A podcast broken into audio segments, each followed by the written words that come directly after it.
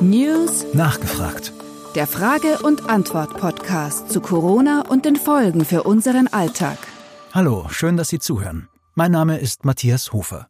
In dieser Episode zu Gast ist Professor Dr. Ursula Wiedemann-Schmidt. Sie ist Immunologin und sie ist Vorstand des Zentrums für Pathophysiologie, Infektiologie und Immunologie an der Medizinischen Universität Wien. Frau Professor Dr. Wiedemann-Schmidt, danke, dass Sie sich Zeit genommen haben. Gerne. Der Bundeskanzler warnt davor, Covid-19 nicht mit der Influenza zu vergleichen, weil man dadurch ersteres verharmlose. Gleichzeitig hört man aber immer wieder, das Coronavirus sei ein in Anführungszeichen ganz normales Grippevirus. Was stimmt denn nun? Ich würde sagen, ähm, man soll ähm, prinzipiell weder die ähm, Grippe mit dem Corona ähm, vergleichen noch umgekehrt, weil es sich hierbei um zwei ganz unterschiedliche Erkrankungen handelt. Ähm, bei der Influenza ähm, wissen wir, dass das eine Erkrankung ist, die ähm, sehr schwerwiegend sein kann, die jedes Jahr kommt, äh, die viele Leute sehr schwer betreffen können. Und wir haben auch jedes Jahr eine erhebliche Anzahl an Todesfällen. Der Vorteil, den wir hier genießen, ist, dass es eine Impfung gibt und man sich davor schützen kann. Ähm, die, und das ähm, leider Gottes aber nicht in entsprechendem Maße ähm, in Anspruch genommen wird. Auf der anderen Seite, ähm, Covid-19 ist ein, für uns ähm, alle ein neuartiges Virus, ist äh, eine Erkrankung, die ähm, sehr schwerwiegend sein kann, besonders wenn es Risikopersonen betrifft. Ähm, und ähm, der große, das große Problem, das wir eben haben, ist, dass wir noch keine Impfung haben und daher die einzige Möglichkeit ähm, derzeit uns zu schützen ist, dass wir die ähm, Ansteckungsrate minimieren. Das heißt, wir haben sowohl von der ähm, Erkrankung her, das sind zwei ganz unterschiedliche Viren, ähm, als auch von den Präventionsmaßnahmen eine nicht vergleichbare Situation. Und ähm, vor allem was Covid ähm, betrifft, ähm, werden erst die nächsten Monate zeigen, wie ähm, sich die Erkrankung äh, weiter ausbreitet. Und daher möchte ich eigentlich nicht, dass ähm, hier Covid-19 mit Influenza äh, verglichen wird, schon gar nicht mit der Grippe, weil die Leute Influenza mit dem grippalen Infekt ähm, vergleichen und dadurch eine Verharmlosung der Influenza passiert. Also ich glaube, man sollte, wenn, äh, dann jede Erkrankung für sich anschauen und ähm, die Situation und ähm, auch die Maßnahmen, die dagegen ergriffen werden, müssen sich auf die ähm, Erkrankung ähm, konzentrieren und sollten nicht ähm, verzerrt werden durch Vergleiche, die eigentlich nicht richtig sind. Mhm. Jetzt wird ja weltweit geforscht, unseren Quellen nach 155 Medikamente und 79 Impfungen sind derzeit in Entwicklung. Wann rechnen Sie damit, dass ein Medikament bzw. ein Impfstoff auf den Markt kommt? Das ist sicherlich eine schwierige ähm, Situation und die verschiedenen ähm, ähm, Möglichkeiten haben ganz unterschiedliche Zeitabläufe höchstwahrscheinlich. Also de facto sprechen hier wir von drei möglichen ähm, Ansätzen, die ähm, hier für ähm, Covid-19 in Frage kommen. Auf der einen Seite ähm, der Versuch, ein Therapeutikum zu finden, wo bestimmte, also wo schon während der ähm, Erkrankung ähm, die, die Therapie durchgeführt wird, um den, den weiteren Verlauf abzumildern. Ähm, hier wurde ja in den letzten ähm, Tagen ähm, von der FDA äh, in einem sehr raschen ähm, Verfahren eines, ähm, äh, ein Medikament schon zugelassen, ähm, das Remdesivir, das auch für Ebola eingesetzt worden ist. Und man wird sehen, ob das so, sozusagen ein äh, Medikament ist, das wirklich in allen Fällen eine Erleichterung bringen kann oder nicht. Und viele andere Produkte sind hier sicherlich in, in Austestung meine Hoffnung ist, dass ähm, sozusagen die ähm, Produkte zur Therapie ähm, einmal die erste Gruppe sein wird, die zur Verfügung steht. Dann haben wir die äh, zweite Möglichkeit, dass ähm, hier ähm, sehr viel ähm, unternommen wird, um sogenannte Hyperimunglobuline zu generieren. Das heißt, wo man äh, von Patienten, die schon wieder genesen sind, ähm, deren Antikörper isoliert und ähm, die zur Verfügung stellt, entweder auch in Form einer Therapie, also Menschen, die erkrankt sind, um den Erkrankungsprozess ähm, zu, ähm, zu erleichtern Oder die Möglichkeit wäre dadurch auch gegeben, dass man zum Beispiel ähm, gerade die Risikopersonen äh, mit so einem Hyperimmunglobulin ähm, appliziert und das denen gibt und sie dadurch ähm, schützt, besonders in ähm, Zeiten, wahrscheinlich in, der, in, in den ähm, Wintermonaten, wo dann die Infektion besonders ähm, wieder stattfinden wird. Und die dritte Gruppe sind eben die Impfstoffe. Das heißt also hier, wo man entweder für Risikogruppen oder für alle Personen einen Impfstoff ähm, finden möchte, der uns ähm, prophylaktisch, also vorbeugend ähm, schützen soll, indem das Immunsystem selber eine Immunantwort aufbaut und so eine Infektion verhindert. Und das ist sicherlich der langwierigste und schwierigste Ansatz.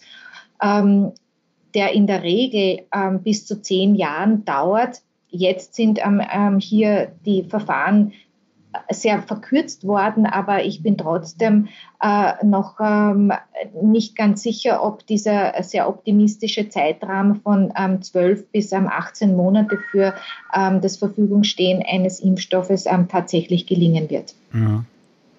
Als SARS 2002, 2003 auftauchte, wurde ebenfalls an Impfstoffen geforscht. Und äh, letztlich wurde aber keiner davon zugelassen. Woran lag das denn? Ähm, bei SARS-1 war das, ähm, da sind die ähm, Impfstoffentwicklung schon sehr weit vorangeschritten, aber das wurde dann eigentlich abgebrochen dadurch, dass das Virus wieder sozusagen verschwunden ist und ähm, damit äh, man eigentlich den, die ähm, Fertigentwicklung äh, nicht abschließen konnte. Nämlich eine der wichtigsten Phasen ähm, bei der Impfstoffentwicklung ist, dass man ähm, auch dann testet, ob dieser, dieser Impfstoff tatsächlich wirksam ist und eine Erkrankung verhindern kann. Und dadurch, dass das Virus aber nicht mehr ähm, vorhanden war und keine Erkrankungen aufgetreten sind, konnte man auch diese Effektivitätsstudien dann tatsächlich nicht mehr äh, durchführen und die Entwicklung ist stecken geblieben. Mhm hat aber gewisse Vorteile für die jetzigen Impfstoffentwicklungen gehabt, weil der sogenannte ähm, Impfstoff ähm, äh, Plattformen dadurch entwickelt worden sind und man diese Impfstoffe, die für SARS-1 ähm, schon äh, entwickelt wurden, adaptieren konnte, schneller adaptieren konnte. Und diese Phase der ähm, Produktion eines Impfstoffkandidaten nun um vieles schneller gegangen ist, als ähm, das ähm, damals der Fall war, wo man völlig ähm, äh, von, von äh, sozusagen ähm, Punkt Null beginnen musste mit der Entwicklung eines Impfstoffes. All unsere Hoffnungen liegen ja auf einem Impfstoff. Auch unser soziales Leben wird danach ausgerichtet. Äh, es gibt Überlegungen, dass die Reisefreiheit erst wieder zur Gänze gestattet wird, wenn es solch einen Impfstoff gibt. Halten Sie das aus medizinischer äh, Sicht für sinnvoll? Ähm, natürlich wird, ähm, wenn es einen Impfstoff gibt, das einiges erleichtern und damit äh, man, so wie es bei anderen Erkrankungen auch ist, ähm, äh, die ganz einfach äh, äh die Immunität gewährleistet sein und damit ähm, die größte Problematik des schnellen Ausbruchs in den Griff zu kriegen ist, weil momentan ähm, sehen wir, dass ähm, die sogenannte Herdenimmunität, die durch natürliche Infektionen zustande kommen, nicht möglich war, zu, äh, in dem Maße zu entwickeln, weil das ähm, äh, sonst zu sehr vielen äh, schweren äh, Erkrankungen geführt hätte, die ähm, für das Gesundheitssystem nicht bewältigbar gewesen wäre. Das heißt, momentan haben wir durch natürliche Infektionen eine viel zu geringe Durchseuchung der Bevölkerung. Und daher ist ähm, die einzige Möglichkeit, so eine Herdenimmunität ähm, zu entwickeln, eben durch das Applizieren einer Impfung. Äh, wobei äh, ich aber da auch wiederum ähm, natürlich zu bedenken gebe, dass wir auch bei der Influenza einen Impfstoff hätten, der verwendet werden kann, aber die wenigsten Leute nehmen den in Anspruch. Das heißt, einen Impfstoff zu haben, bedeutet nicht gleichzeitig, dass er dann auch angewendet wird, sofern man den nicht in Form von einer Impfpflicht dann anwenden wird, was ich mir nicht vorstellen kann. Aber ähm, der, der Ruf nach einer Impfung ist meistens dann groß, wenn es keinen gibt. Wenn eine Impfung vorhanden ist, ist oftmals ähm, die Anwendung nicht so, wie wir uns das gerne wünschen würden. Ich hoffe, dass das bei ähm, Covid-19 nicht der Fall sein wird. Mhm. Sie haben es erwähnt, die Durchimpfungsrate in Sachen Influenza ist sehr gering. Mhm. Also kann man das irgendwie einschätzen? Was glauben Sie?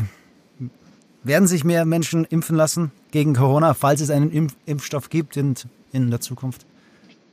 Ich, also meine Hoffnung ist schon äh, gegeben, dass die Leute ganz prinzipiell ähm, dass die Impfungen, äh, der Sinn von Impfungen ähm, besser jetzt ähm, abschätzen können, nach die, in der Situation, in der wir alle stecken, wo wir das nicht haben und wo sehr viele Maßnahmen ähm, äh, hier eingeleitet werden mussten, um die, die äh, Durchseuchung oder die Ansteckungsgefahr zu verringern. Das heißt, es war oder es ist ähm, die Situation jetzt für viele Leute sehr einschränkend und hat ähm, damit äh, äh versteht man eigentlich, was man ähm, an einer Impfung hätte.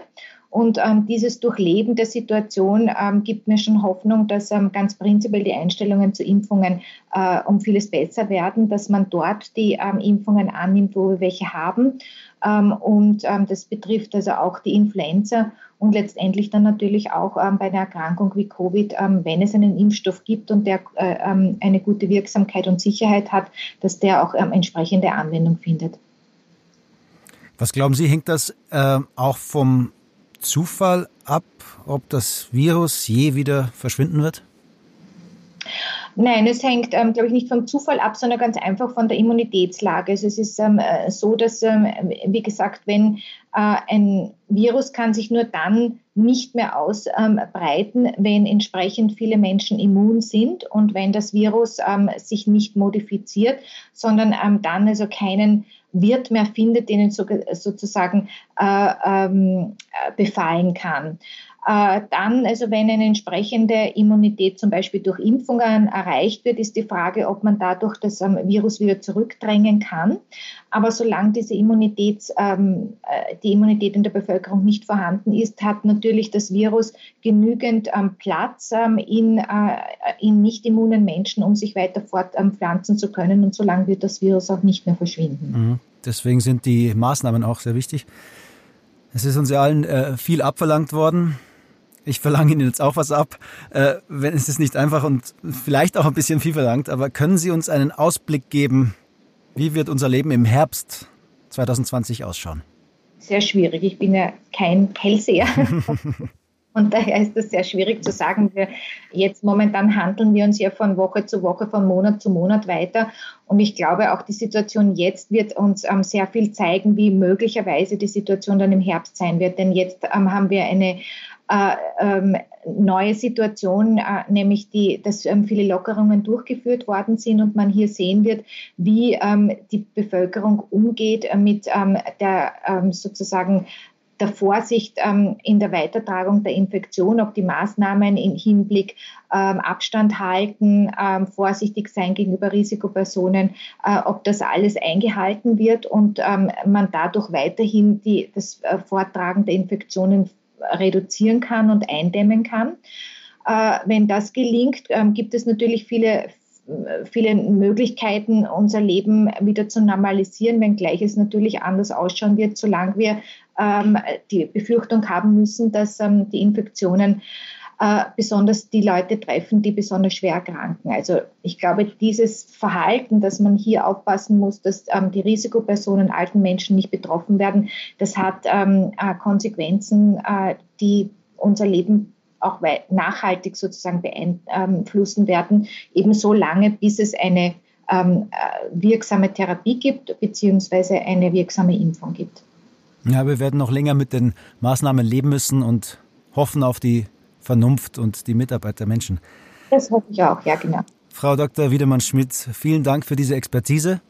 Danke vielmals. Ich äh, werde Sie gegebenenfalls noch einmal anrufen und vielleicht telefonieren wir dann nochmal zu Corona und vielleicht wissen wir dann schon mehr, was die Zukunft bringt. Ich wünsche Ihnen alles Gute und sage auf Wiederhören. Danke Ihnen auch und bleiben Sie gesund.